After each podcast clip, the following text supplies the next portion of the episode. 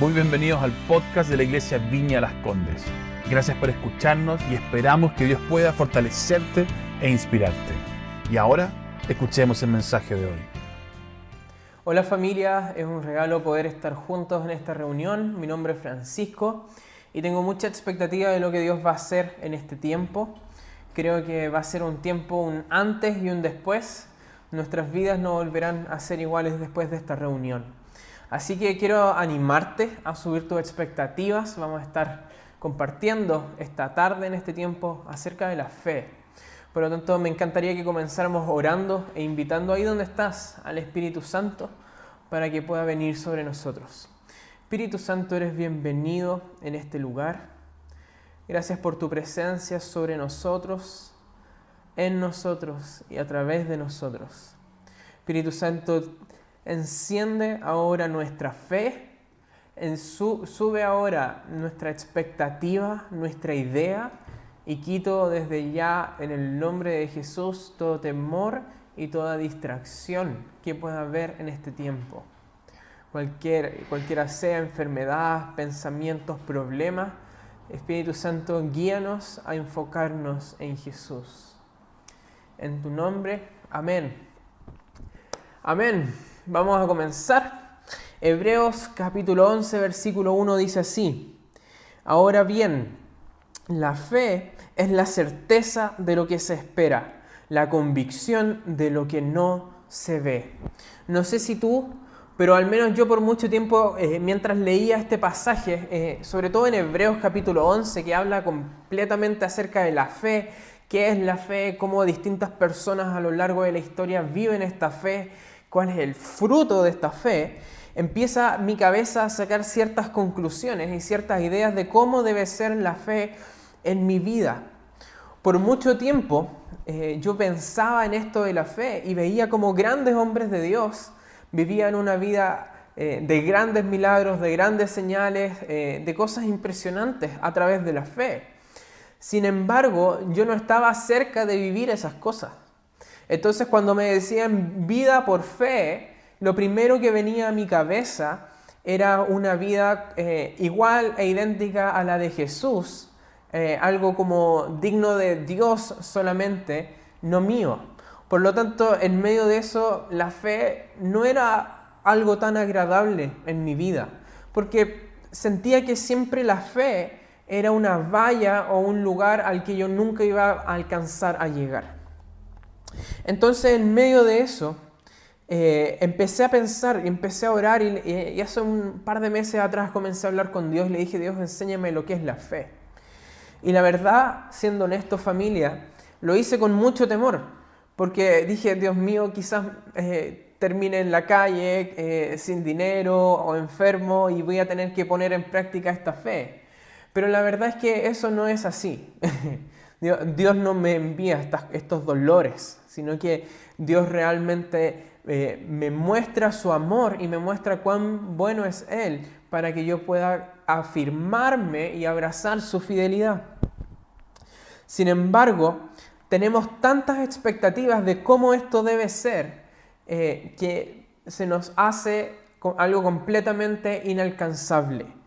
Y finalmente tomamos la fe y en vez de hacerla crecer, en vez de caminar en fe y vivir una vida de fe, como viene esta sensación de algo inalcanzable, lo descansamos en nuestros líderes. Y bueno, yo descanso en que mi pastor Roger tiene fe, descanso en que mi líder tanto tiene fe, y cuando yo esté mal les voy a pedir oración a ellos porque ellos son los que tienen fe, ellos son los que ven milagros, ellos son los que Dios escucha. Y así nos volvemos personas de poca fe, porque descansamos nuestra fe en otros, porque la fe se ve algo inalcanzable, algo lejano. Es como una energía mística que te impulsa y te da el poder para hacer lo que tanto necesitas hacer. Y en este tiempo me gustaría hablar acerca de dos grandes mentiras, ¿ya? Que la fe, que nuestra idea de la fe nos ha traído. ¿Por qué? Porque nosotros necesitamos ser hijos e hijas de Dios de fe. Necesitamos aprender lo que es la fe y vivir una vida de fe, porque en el momento en que vivimos una vida de fe es que comenzamos a vivir la vida que Dios diseñó para nosotros. Una de las primeras mentiras que existen con respecto a la fe es que en realidad creemos que la fe no es tan importante. Pareciera ser que la fe es una opción o un agregado extra, ¿ya? Es como si en el plato de la vida cristiana, en el plato de la comida que Dios diseñó para nosotros, la fe es algo completamente prescindible, algo que no es muy necesario, que no tiene mucho valor y que si está, ojalá que lo esté. Es como el caviar. No todo el mundo tiene el dinero para comprar el caviar, y no tiene la expectativa tampoco de tenerlo. Saben que hay algunas personas en el mundo que lo ocupan en su plato y lo comen, pero no todo el mundo lo hace. De la misma manera, nosotros a veces creemos que la fe no es tan importante. Puedo vivir sin fe. Y la verdad es que la fe es clave para la vida cristiana. ¿Cómo nosotros podemos vivir una vida sin certeza ni convicción? El mismo pasaje en Hebreos capítulo 11 dice esto: es la fe, la certeza de lo que se espera y la convicción de lo que no se ve. Si la fe es la convicción de lo que no se ve, la fe es vital e indispensable para la vida cristiana. Nosotros creemos que Jesús es Dios, que Jesús vivió aquí en la tierra, que Jesús tuvo su ministerio, que Jesús dio su vida por nosotros, que Jesús resucitó y que Jesús volverá. Sin embargo, nosotros no hemos visto en nuestros propios ojos estas cosas. Por lo tanto, si nosotros no tenemos fe y no tenemos convicción de que esto es real, prácticamente no podemos llamarnos cristianos. ¿Ok? Por lo tanto, quiero animarte en esto. Si tú crees que Dios es real, que Jesús dio su vida por ti, nos amó, volverá otra vez, resucitó, etc. Hay fe en ti. Hay fe. No es que no tengas fe. Si tú eres cristiano, tienes fe. ¿Ok? Me gusta cómo Jesús enseña acerca de la fe, porque a veces nos da a entender que nosotros podemos tener niveles de fe. Y quizás tú hoy te encuentres en un nivel bajo de fe. Pero déjame decirte algo. Si tú crees en Jesús, tienes fe. Quizás estás en un nivel bajo. Y la idea es que Dios, a través de este mensaje, y vamos a tener un gran tiempo después de esto, a través de este mensaje tu fe se eleve a los niveles que Dios te está llamando a vivir. ¿Ok? Por lo tanto, la mentira de que la fe no es tan importante se destruye entendiendo de que la fe es clave para ser cristiano. Y lo segundo es que podemos vivir sin fe.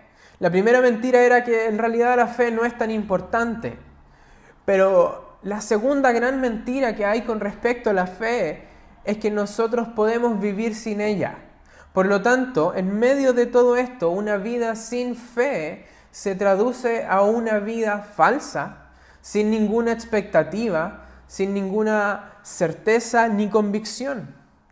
Mira lo que dice este mismo pasaje en Hebreos 11. La fe es la certeza de lo que se espera. ¿Cómo nosotros podemos vivir una vida como hijos e hijas de Dios si nosotros no entendemos ni vivimos esta realidad de que la fe es clave hoy para nuestra vida cristiana? Porque tenemos que esperar cosas de Dios. Nosotros tenemos la expectativa de que Dios se revele a nosotros en la adoración. Tenemos la certeza, ¿cierto?, de que donde hay 2, 3 o más, Él está ahí en medio nuestro. Por lo tanto, si no hay certeza, no sé cómo podemos vivir nuestras vidas. Por lo tanto, la fe no solo es importante, sino que tampoco podemos vivir sin fe. Nuevamente, quizás tú hoy estás en un nivel bajo de fe y necesitas que tu fe sea encendida, levantada. Pero eso no significa que no haya fe en ti. Por lo tanto, cuando entendemos esto de lo que es la fe, esto nos desafía a un nivel de vida radical. Porque probablemente, quizás antes de este mensaje, tú estabas pensando, bueno, ojalá en algún momento tenga la fe para que ciertas cosas ocurran, o quizás conocer a alguien que tenga esa fe para pedirle a esa persona y que esas cosas sí ocurran. Sin embargo, nuestro llamado como hijos e hijas de Dios es vivir un estilo de vida de fe. Fe en nuestras finanzas, fe en nuestra identidad, certeza de quiénes somos, fe en el amor y en lo sobrenatural, fe en el poder que Dios nos ha dado. Y ahí, a veces como iglesia cristiana, tendemos a dejar de lado la fe. ¿Por qué? Porque la fe se ve algo como difícil, se ve algo como delicado, se ve algo como complejo de entender. Yo me acuerdo cuando era chico, para mí la fe era como una energía en mi cuerpo que por alguna razón me hacía creer cosas que antes no me atrevía a creer. Y a veces confundimos la fe con la valentía. Y déjame decirte algo, valentía es distinto a la fe. Son cosas completamente distintas. La valentía tiene que ver con la ausencia, con el vencer el miedo presente en tu vida. Pero la fe tiene que ver con convicción, cómo yo camino, cómo yo avanzo, cómo las cosas que yo hago reflejan quién soy y qué es lo que creo. Por lo tanto, a veces esperamos tener cierta valentía, cierta como energía para hacer algo, pero esto no tiene nada que ver con la fe. La fe tiene que ver con quién eres y cómo vives. La idea de este tiempo no solo es que tu fe sea encendida. Hemos invitado a personas que puedan recibir sanidad, que necesiten recibir sanidad, a que puedan pasar luego a nuestra sala de oración por sanidad, porque tenemos la fe, tenemos la certeza de que Dios murió por las heridas y las enfermedades de las personas. Por lo tanto, creemos que hay sanidad en el nombre de Jesús. Si tú hoy estás luchando con alguna enfermedad de cualquier clase, no importa, cualquier condición, cualquier enfermedad, cualquier limitante en tu vida para cómo Dios la diseñó originalmente, hoy Dios te dice esto: ten la certeza de que yo di mi vida por ti para romper esas limitantes en mi nombre. Y a veces, amigos, familia, nos hemos alejado de la vida de fe. Y aquí es donde entra una palabra muy cómoda para nosotros, que es la esperanza. A veces nos hemos vuelto unos muy buenos predicadores de la esperanza, con mensajes que dicen: algún día quizás algo va a suceder. Va a llegar el día en que, no importa, en algún momento será. Y déjame decirte algo, yo soy un predicador de la esperanza. Me encanta llevar esperanza a la vida de las personas. Sin embargo, cuando abrazamos solo la esperanza y dejamos de lado la fe, cometemos un gran error. Porque nuestra vida se vuelve como una tolerancia a todo lo que Satanás quiere hacer con nosotros. Abrazamos lo que Satanás quiere hacer con nosotros y descansamos en que algún día dejará de hacerlo. Aun cuando Jesús dio su vida para que esas obras sean destruidas. Entonces, a veces la esperanza es: algún día Dios me sanará, algún día esto se acabará, algún día entenderé estas cosas. Y déjame decirte algo, es cierto, a veces necesitamos ir tras la esperanza, pero cuando solo nos quedamos con la esperanza, vamos a estar abrazando constantemente lo que Satanás ha hecho en nuestra vida y descansaremos en que algún día quizás algo ocurra, que esto será deshecho. Pero Dios nos ha llamado a destruir las obras del diablo, tal como Jesús lo hizo. Es por eso que la esperanza nos dice que Dios puede hacer las cosas. Dios tiene el poder de hacer las cosas. Y yo me he dado cuenta, ministrando, orando por sanidad, por personas que lo necesitan, que la esperanza nos lleva a un lugar de decir Dios puede hacerlo. Sin embargo, la fe nos ayuda a entender que Dios nos dio el poder y la autoridad para sanar a los enfermos, echar fuera demonios y resucitar a los muertos. Por lo tanto, la esperanza nos dice si Dios quiere, Él lo va a hacer. Pero la fe nos dice que Dios dio a su Hijo en la cruz para que eso fuese hecho. Por lo tanto, tu sanidad tuvo un precio y ya fue pagado. Y cuando oramos por sanidad, nosotros reclamamos lo que Jesús ya pagó. Por lo tanto, la esperanza nos dice, Dios puede hacerlo. La fe nos dice, Dios nos dio el poder y la autoridad para sanar. La esperanza nos dice que si Dios quiere, Él lo hará. Pero la fe nos dice que Dios dio a su Hijo Jesús para que eso fuese hecho. La esperanza nos dice Dios lo hará algún día. La fe nos dice, Dios lo quiere hacer ahora. ¿Qué pasaría si yo te dijera que fe se deletrea expectativa? Podríamos decir que la fe es esperar algo, creer algo, tener expectativas en esto. ¿Por qué? John Wimber decía que fe se deletrea riesgo, y es cierto, cuando avanzamos y creemos y vivimos desde este lugar de convicción vemos fruto, pero también cuando esta fe se deletrea expectativa, nosotros entendemos que la fe viene a ser un estilo de vida que transforma ahora ya. Y si bien creemos y abrazamos la esperanza, avanzamos en una vida de fe. Por lo tanto, quizás tú llevas años diciendo, yo ya no tengo solución, llevo años con esta enfermedad, tengo alergias, etcétera, etcétera.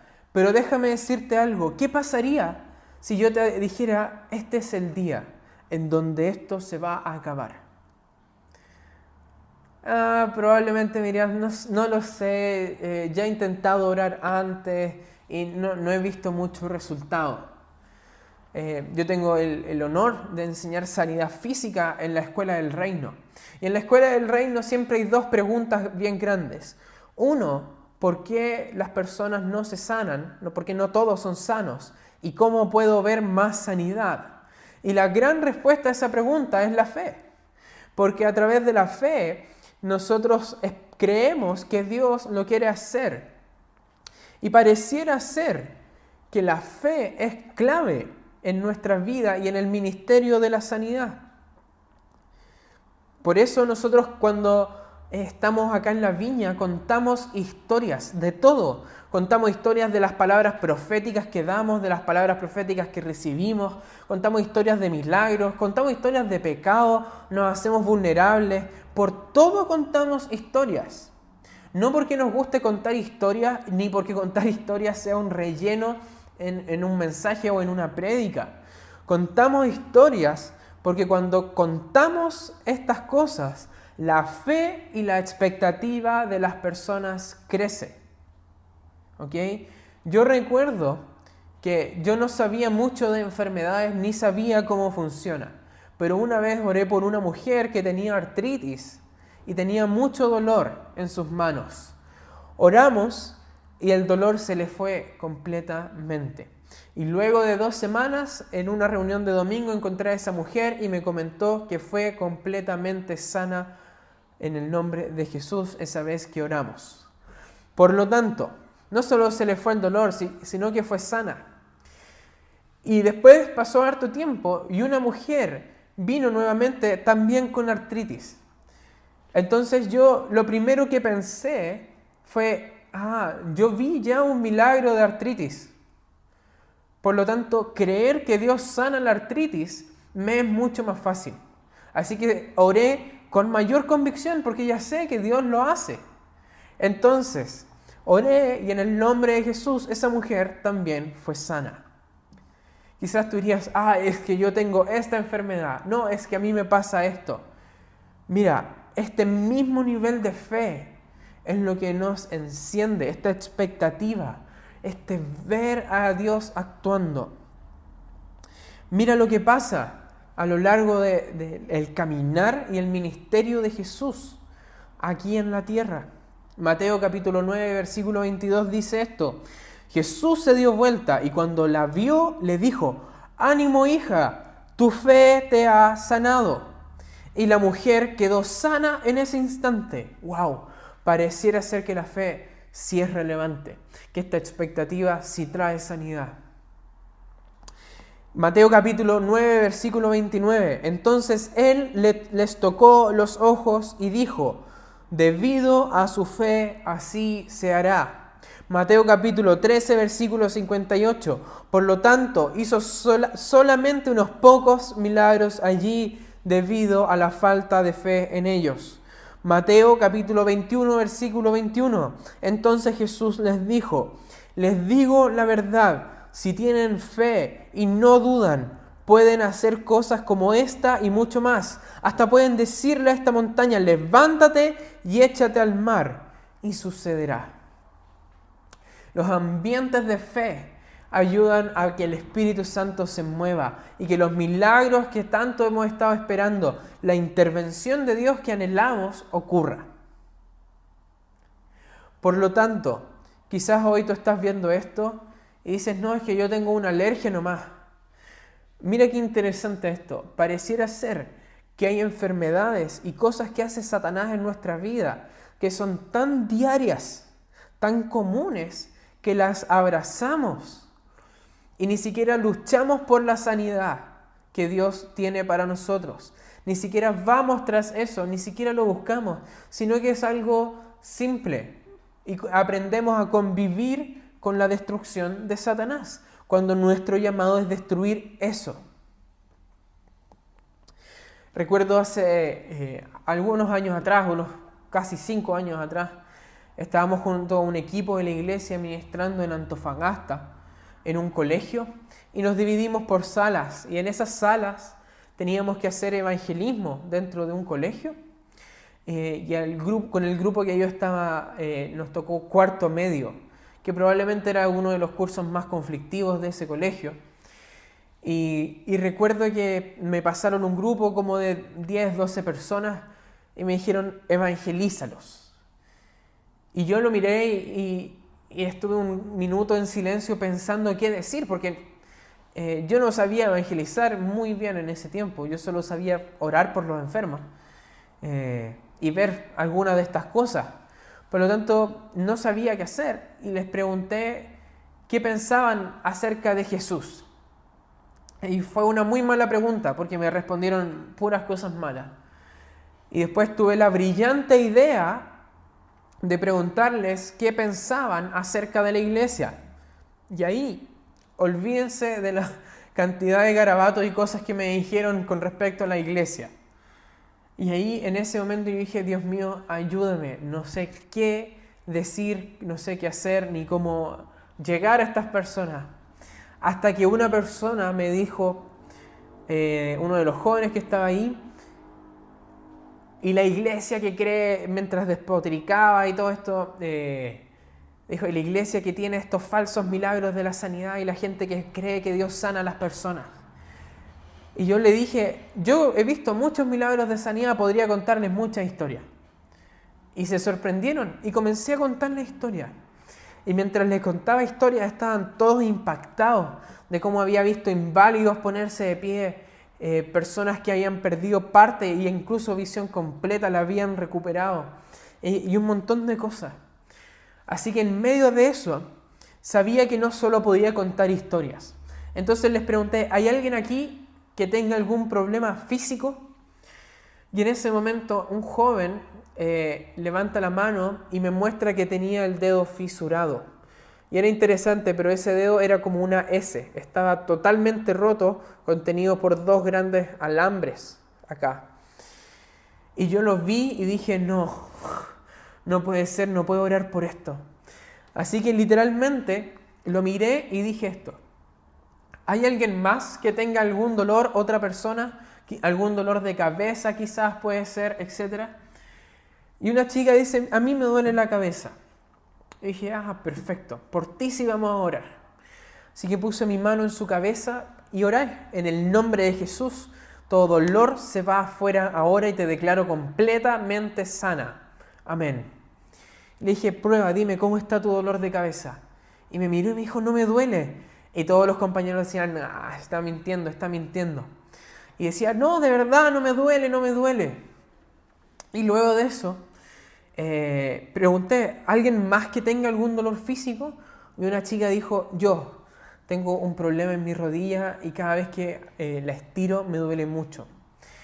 Entonces dije, vamos a subir el nivel de expectativa. Entonces a la chica que había recibido sanidad en su dolor de cabeza le dije, ven, ora conmigo y repite esto después de mí. Y juntos oramos y el dolor de esta chica en la rodilla se le fue completamente. Y comenzamos a orar por otras personas. Había una chica que tenía un dolor de espalda y otra persona que tenía un dolor en el cuello y todos fueron completamente sanos. Por lo tanto, fue impresionante. Y en ese momento, cuando ya estaba listo para hablarles de Jesús y que aceptaran a Jesús en su corazón, dije, como pueden ver, acá todos han sido sanos y Dios los ama y Dios entregó a su Hijo para la enfermedad, pero no solo la enfermedad física, sino que la emocional y espiritual, etc. Y de repente escucho a alguien que me dice, oye, para. Y lo miro y me dice, falta que ores por mi dedo. Y ahí yo dije, Dios mío, hasta acá llegamos.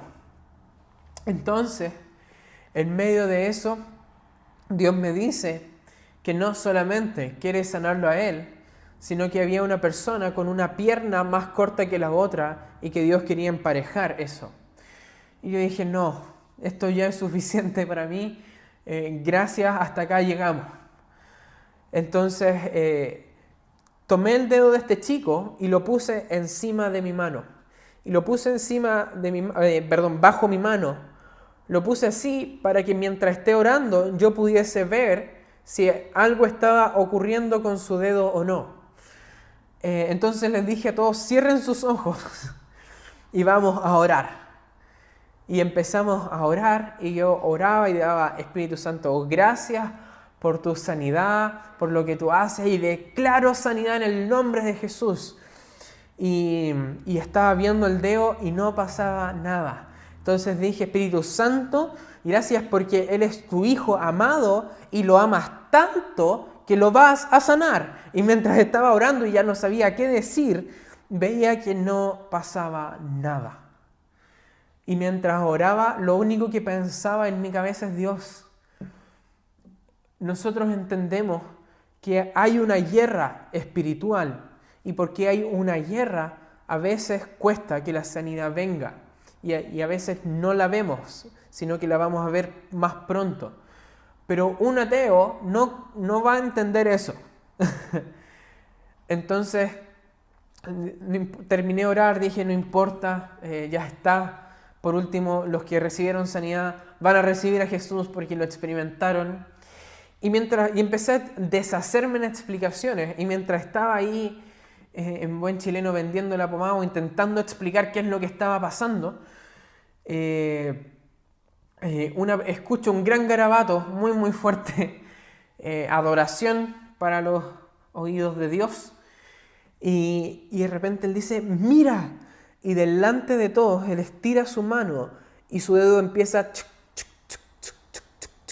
y se le enderezó completamente. Todo el mundo empezó a gritar, empezaron a decir garabatos de asombro, lo que yo insisto es la adoración de los ateos, y de esa manera todo el mundo quedó impactado y mi nivel de fe se elevó tanto que me paré arriba de una silla y dije, aquí hay alguien que tiene una pierna más corta que la otra y Dios lo quiere sanar. ¿Quién es? Y efectivamente había una persona que tenía eso y Dios lo sanó.